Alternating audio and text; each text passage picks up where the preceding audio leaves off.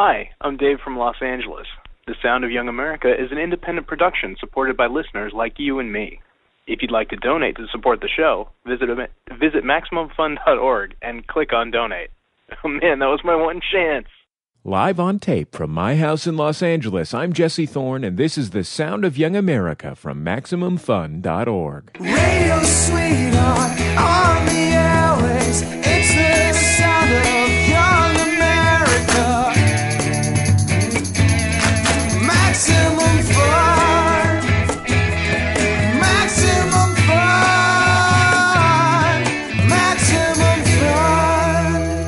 It's the Sound of Young America. I'm Jesse Thorn. My guest is 27 year old Marianna Palka, the writer, director, and star of the award winning independent film Good Dick. It's a curious kind of romantic comedy. In it, Palka plays a porn obsessed woman who only leaves her apartment to go to the video store. There, she meets a recovering addict, played by Jason Ritter. I thought this looked like it had amazing potential too, but it is actually really bad. Two definitely underage girls, greasy fat guys, like basically. Do you want to pick out something else? Dude, you can't talk to the porn customers. Are you in love? There's no use wasting away alone. Find someone. Did you want to get some breakfast? It's weird that that girl stopped coming in. Yeah, it's been ever since the lover boy here scared her away. Hey, uh, maybe we could uh just get a coffee or something. If I wanted to have sex, I would go find someone sexy. Not like you. You're disgusting to me. Marianna, welcome to the Sound of Young America. It's good to have you. Thank you so much. I'm so happy to be here. I, I, I think people are going to be um, thrown by your accent. It's a very distinctive accent, the accent of someone who uh, has lived for 10 years in Los Angeles and the first 17 years of their life in Glasgow, Scotland. Yeah. Working class Glasgow accent. Yep. Um, the a lot of the, there's I ev- I feel like every interview um, I've read with you so far has been obsessed with the idea that you didn't watch television as a child. Your Yeah. parents didn't want you to watch television as a child. What's interesting about uh, about it to me is less that you didn't watch television and more that from your responses to those questions, it, it seems like your parents almost curated for you your uh, AV inputs. what did your parents have you watch as a kid? Well, mostly Polish cinema and well European cinema. So I would I was allowed to watch you know like foreign films. It was really movies that they had in their collection. They had about 600 VHS tapes of films that they liked, and I was allowed to watch them. Um, and I was you know I was allowed to watch anything that was in the house basically. Um, and they also had they had bizarre music videos. They had um, a VHS copy of the Mahabharata, um, which I watched. They had um, they had such what random things, and then there was one. You know, there was like one Eddie Murphy film coming to America, and then there was a couple of Marilyn Monroe movies and stuff that was actually in English that was cool for me to watch. Um, but I would go to my neighbor's house and I would watch TV, and I really enjoyed doing that. I would go at, like every day at like four o'clock. I would go watch this soap called Home and Away. Say like every day after school. That's all. I think that's always the uh, the exact behavior pattern of the kid whose parents don't let them watch TV. Yeah, as, they just go to their friend's house and watch it. as someone who grew up in San Francisco, the home of parents who don't let their children watch TV, that Yeah. seems like it's pretty much the. Um, did you actually did you actually watch the stuff that was in your parents' house though? hmm My sister was three years older than me, so she would watch a lot of it, and I would watch whatever she- was watching. So we did, we watched a number of films. We had a lot of favorites that we would put kind of on a loop. You know, we would watch them and then watch them again. Um, sometimes what we would spend they? the weekend. Well, mostly Kieslowski movies and Andrei Wajda's films. Sure. I mean, what teenager hasn't? Did you have a feeling at, at the time that that was unusual? I had a feeling that I was definitely unusual living in Scotland. My whole family was Polish, so I, I was I always felt different than everyone around me because I was. I mean, I would go to Polish school on the weekends, um, for a couple hours each day. And you know, I when I went to school, my English wasn't very good in Scotland, so um, I had to learn English really kind of quickly. And my mum was really different. She was very uh, enthusiastic and very open and artistic, and just not really like other people's mothers. And my dad was really different. You know, I, I knew that I was different, and mm, you know, I would also spend my time doing really weird things like being in my own world or going into the forest behind our house. I would go to the castle next door as well, which was fun. Did you say castle? Now, you, this is Scotland, so when you say castle, you literally mean castle. Yeah, I mean an actual castle, but it was a broken down castle that had been a- abandoned.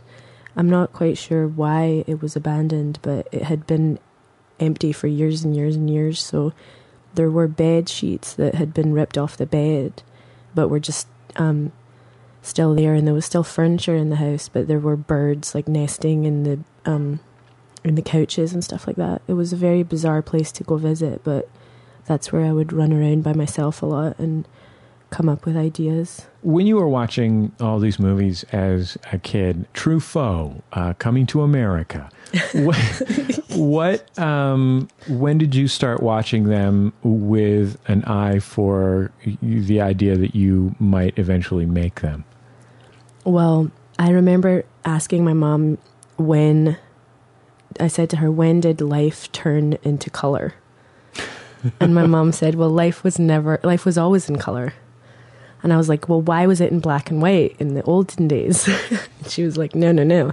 That's just the camera. And she explained it to me.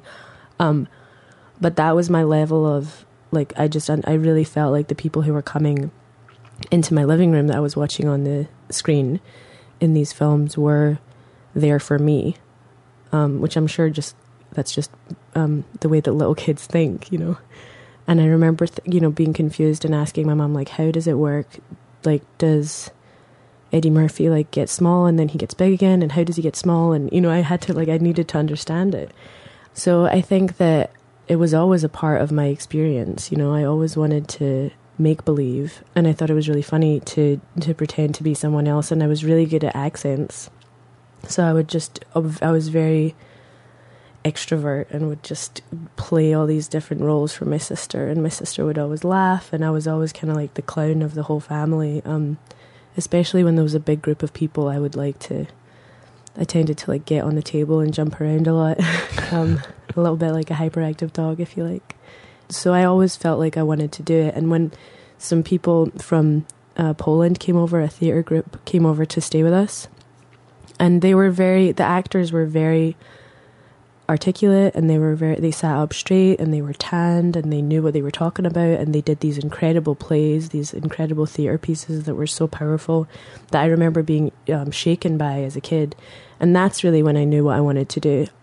When I saw great theater I knew that I was sort of destined to do that because that's what I would do that's just what I would do morning till night you know So, what brought you to the United States at the age of 17? That's a pretty bold step. Yeah, I had moved to a working class area with my mum in Glasgow, so it was just my mum and I living in this area, and I was really not feeling like I wanted to stay in Britain.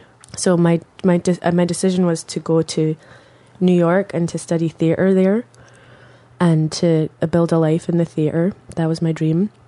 I was going to do that, or I was going to go to the Maldives and teach people to scuba dive. Those were my Sure. two choices. Mhm. Again, at what teenager doesn't when considering their future? those yeah that was just i just knew that those were my two options so i decided to go to new york and give that a shot and if it didn't work i was going to go to the maldives and dive all the rest of my life You were one of the youngest filmmakers in Sundance, and by the time the film hit Sundance, you'd been working on the film for a number of years. Mhm. Um, what made you think, somewhat presumptively, "Oh, I know what I'm going to do. I'm going to make a feature film"? What Yeah. what led you into that? well when i wrote the film i was writing a, i thought i was writing a short i was an actress only before that i'd never written anything and I, I think i tricked myself into thinking that i was writing a short but actually i just wrote a feature um, i had a feature length script and i was like all right i guess it's a feature And uh, then I wanted someone else to direct it, but then I realized that it would be really complicated as the writer and the actress in the film to discuss all the things that I wanted with the director when I knew what I wanted. Um, it just seemed like too much conversation. And my friend Daphne Javitch, my great friend, uh, my best friend, she's a costume designer in New York and an incredible woman. And um, she actually sat me down one day when we were having tea and she said, Well, just you direct it. And I was like, Daphne, like, I can't direct it. Like, like I got really embarrassed and freaked out. And she said, Look, there's no ladder. There's no, you don't have to do A, B, and C in order to get to D with this. You can just direct, D for direct. Um, you can just do it. You don't have to go to film school. You don't have to be a guy or be 55 or be any of those things, you know. Um, this idea that you have to do something in order to do the next thing doesn't make any sense to her. So she basically changed my life that day by telling me that. And um, I suppose it was kind of audacious and um, bold. It was a bold move, but I'm never. I mean, I never regretted it. It didn't ever. It never felt like too much. It felt like it was meant to be. I'm Jesse Thorn. My guest is Marianna Palka, writer, director, and star of the film Good Dick. Production of The Sound of Young America is supported in part by Ask Metafilter. Thousands of life's little questions answered. Online at ask.metafilter.com. If you're a relatively new listener to The Sound of Young America and you're looking for an easy way to catch up on old shows, why not try The Sound of Young America Classics? The Sound of Young America Classics is a separate podcast feed for older Sound of Young America programs. So you'll get a new old Sound of Young America delivered to your iTunes every week, and it's just as free as the regular Sound of Young America. In iTunes, just search for Sound of Young America Classics, or if you're already looking at one of our productions in iTunes, just click on MaximumFun.org in the author area, and you'll be taken to our special iTunes room. You can also go to our blog and click on the button that says All Our Podcasts in iTunes. The Sound of Young America Classics is your easy way to get new old Sound of Young America programs. Welcome back to The Sound of Young America from MaximumFun.org. I'm Jesse Thorn. My guest is Marianna Palka. She's the Scottish born, Polish extracted, Los Angeles dwelling writer, director, and star of the film Good Dick. Before we went on the radio, when you, when you first got here, I asked you what you thought of Los Angeles, and Yeah. and when you when you heard that, I, you know, I'm a little bit uncomfortable in Los Angeles because I find it alienating. You told me about how much you like uh, a Los Angeles, and also how you agree with my assertion that it that it's somewhat alienating. The film uh, Good Dick is about two very alienated characters. First of all, what's the appeal of that to you? Um, and second of all, like what were the themes that came out first? What were the themes that were driving it when you were writing it? Well, I think that that alienation of Los Angeles kind of speaks to a need that is in all of us to feel like we belong somewhere or like we belong with someone. And I think you know, the the spark, the initial spark for the film came from this idea that this there's a place called Cinefile Video on Sawtelle in Santa Monica, and the guys in there are kind of like keepers of the kingdom. they have all these incredible incredible films, and they are kind of like librarians, and they know a lot. They have a lot of information about these amazing filmmakers. Um, so if you just want to go in there one day, it's like a museum, and it, when you talk to them, they're like really incredible to talk to. So I, I actually came up with the idea of the film standing in there, looking at one of the director's sections. I can't remember which one, but I came up with the idea of a woman who is so lonely who comes in every day to the video store who rents erotica. I just thought it would be funny because they have this whole section of like really bizarre, weird, um, you know, soft porn. And they have porn too, but mainly it's soft porn. And I thought it would be funny because, you know, they don't really tend to have a discussion with people if they're renting from this this certain section. You know, they just don't go into they don't get into a conversation. It's just like a very graceful exchange of like silent understanding of like we're not going to talk about this movie because I don't know what to tell you about it. Like I would I could I would be able to talk to you about Fellini, but I can't talk to you about this. Um, so that was where the idea came from, and then I had to sort of build the characters around that dynamic. Um, so that's basically the opening scene of the movie, and the rest of the film came out of that. I read you describing it in one interview as imagining what would rock these guys' world. Heck yeah, heck yeah. That's funny. it's this it's this really specific type of group of guys that I I found that you captured really fantastically well. How did you capture that? What did you think about in your own life in order to relate to this very I think in some ways very specifically male kind of group? Yeah. Well, I spent three years here in LA before writing the script, and the time that I spent here was basically, you know, um, I spent my time driving around and hanging out with friends. And what tends to happen is when you're when you've done something like you've seen a play or you've been to dinner, then after you're done, all the fr- all your friends kind of stand on the street. I don't know if it's true for your friends, but my friends kind of stand on the street and talk to one another because they don't want to get in their cars and go home just yet. It's not like New York when, where you sit on the subway and you kind of debrief on the way home.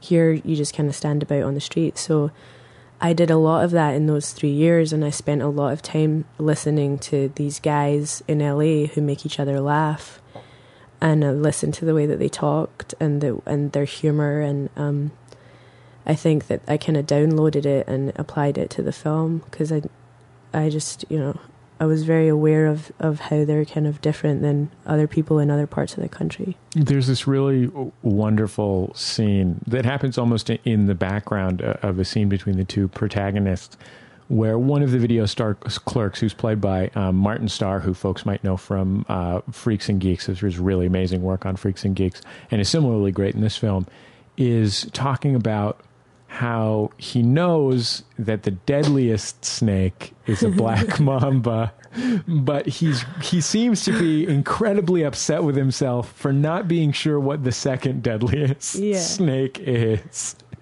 That line, actually, I have to give, um, I have to say that line was completely improvised by Mr. Martin Starr. he's incredible, and um, he's a really great guy, and he came up with that by himself. And I have like four or five takes of him ha- talking about the black mamba in a different way. And Eric um, Edelstein is talking to him, and it's just really great. I could make a whole movie of the stuff that I didn't show that the guys have. That line is improvised, and then there's a couple of other things that made it into the movie that uh, was were improvised by the guys. But you know, the Black Mamba line had to go in there because I just thought it was incredible. You describe the uh, the opening scene of the film which sort of provides the impetus for the story. And I earlier on I said it was an odd kind of romantic comedy. In a romantic comedy there's there's a scene in which the male and female leads meet in, in an in an interesting way. And then typically the film is composed of the guy doing ridic- increasingly ridiculous things in order to endear himself to the woman. Right. In a lot of ways, this film is that. I mean, there, this film has a lot in common with that formula. How is it different from that formula? Well, first of all, I think that it's about real people. The characters are um, real as much as possible. I mean, we we really tried hard um, to to make a film about real people with real problems, and I think that you know I I enjoy watching films that are you know very basic and really shiny and really clean and have like one dimensional characters and really easy um like a really easy story with a really easy plot line and everything. I, I mean, I just I like that. I find it entertaining. I don't think that Good Dick is that. I think it's kind of a mixture and a collage of all of the different influences that I've had, and also I'm I'm not really concerned with um with illustrating like romance in any way that's false right now because I feel like there's so much going on in terms of uh, in terms of how we're understanding or how we're portraying intimacy in the culture. I think that it's it's almost um, it's almost at an extreme, or I hope it's almost at an extreme because it seems to me like nobody's really explaining what romance is. So I wanted to make a film that explained what I see it to be. in life as opposed to what it is in fantasy. It's the sound of young America. I'm Jesse Thorn. My guest is Marianna Palka. She's the writer, director, and star of the feature film Good Dick, which won her the New Voices Directing Award at the Edinburgh Film Festival and was a dramatic selection for the Sundance Film Festival. Jason Ritter, who's the male lead of the film, plays uh, a guy who's uh, a recovering addict and is living sort of tenuously in this. You know, his his the firmest his firmest foot on the on the ground is in this video store, um, and he's you know apparently living in his car and. Romance begins when he essentially starts to stalk your character and makes up a, a few kind of big lies in order to insinuate himself into your character's life, which quite obviously to us, the audience, is no more stable and secure. It's almost scary to me. The beginning mm-hmm. almost scared me with the level of of weirdness and, and alienation that was going on there. Yeah. And it's almost it's it's distressing to me to hear it being described as real. Yeah. Was that your intent? Well, in the beginning, I think there's definitely you, you're not really clear about what his intentions are in the very, very beginning, because he takes her address from the database from the computer in the video store, and then he gets in his car and he goes to her house. And I think up until the point where he looks through her window, I think you're kind of like, what is he going to do right now? And when he looks through the window, I talked a lot to Jason about how that's the moment where he falls in love with her. And I think the definition of a stalker is, you know, someone who has malicious intentions. And I think his character never does. So that's nice. That's good for us.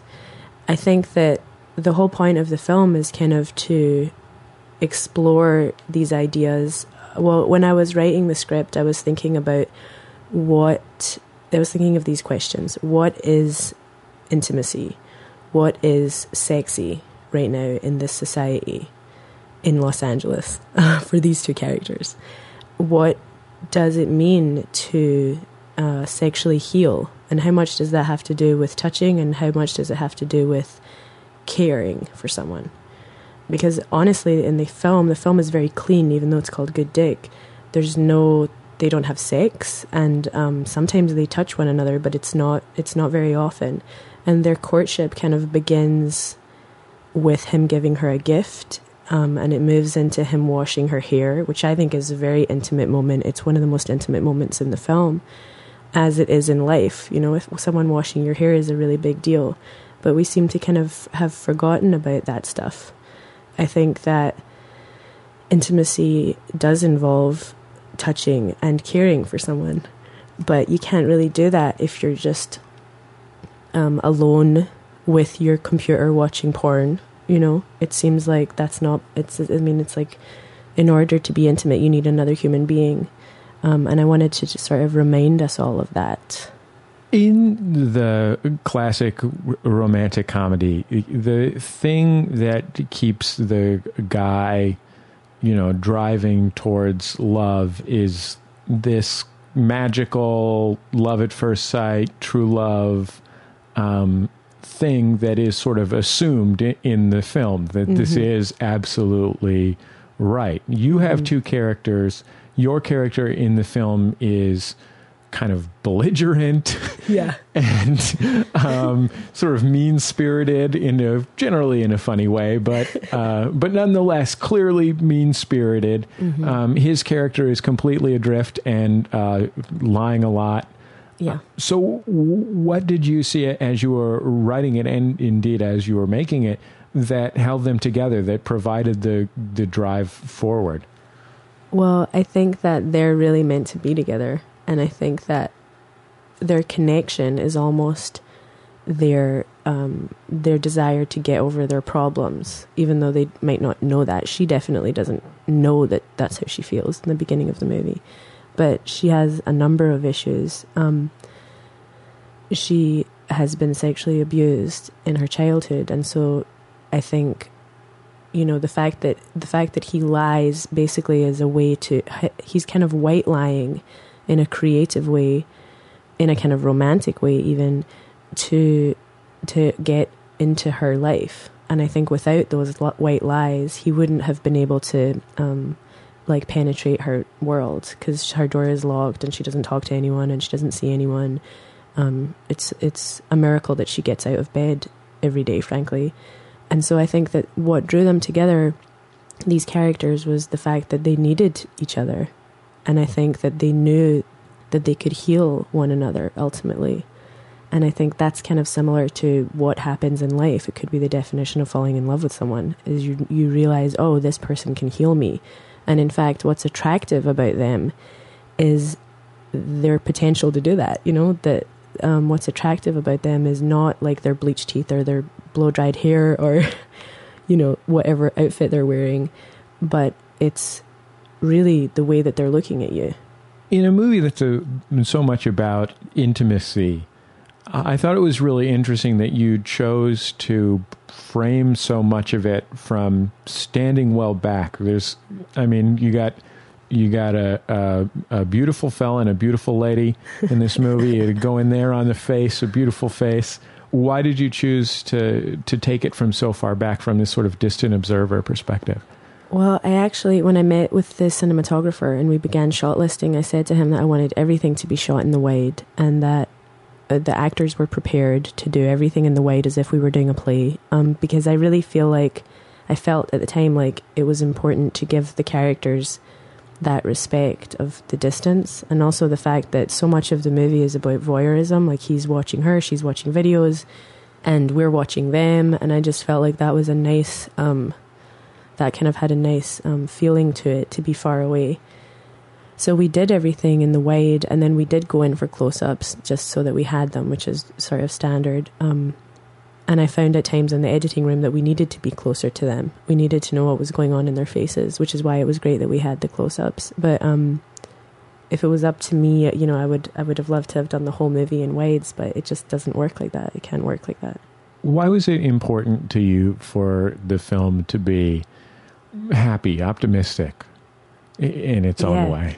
Well, for my own sake, I think I mean I had to work on it for three years, and if I was making something that was negative, um, and putting something out in the world that was negative, I just think I wouldn't have been able to do it. You know, you have to have an enthusiasm for what you're doing, and I think the film is saying something really important about love and sexuality and sexual abuse and um, sexual healing and all sorts of things. I mean, it's really a positive movie in all of those aspects, but um, yeah, I think you have to make, at least for me, I know that the films that I make have to be cathartic.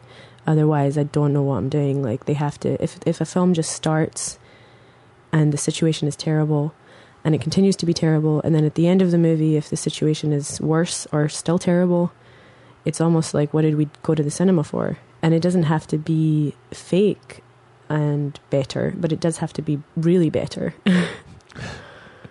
Well, Marianna, thank you so much for uh, taking the time to be on the Sound oh, of Young thank America. you so much for having me. Marianna Palka's new movie, Good Dick, is uh, in theaters, distributed by none other than Marianna Palka And my three other producers, yeah. and her three other producers. Um, it's in theaters now. Uh, thank you so much. Good Dick is at the Sunshine Theater in New York City. It opens later this month at the Ritz Bourse Theater in Philadelphia. You can find other screening times online at gooddickthefilm.com.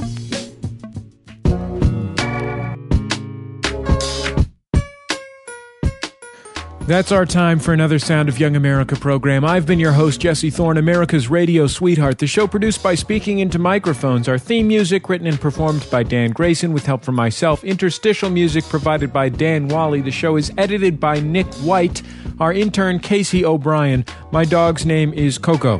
You can find us online at MaximumFun.org, and if you ever have thoughts about the show, you can email them to me at jesse at MaximumFun.org. If you want to discuss this or any of our other Sound of Young America programs, or just about anything else, you can head on to our online forums at MaximumFun.org slash forum, where thousands of people just like you are discussing all kinds of awesome stuff. They're probably somewhat different from you, to be honest with you. I just said thousands of people just like you because I thought it would make you visit my website. Anyway, we're online at MaximumFun.org. We'll see you later this week on The Sound of Young America.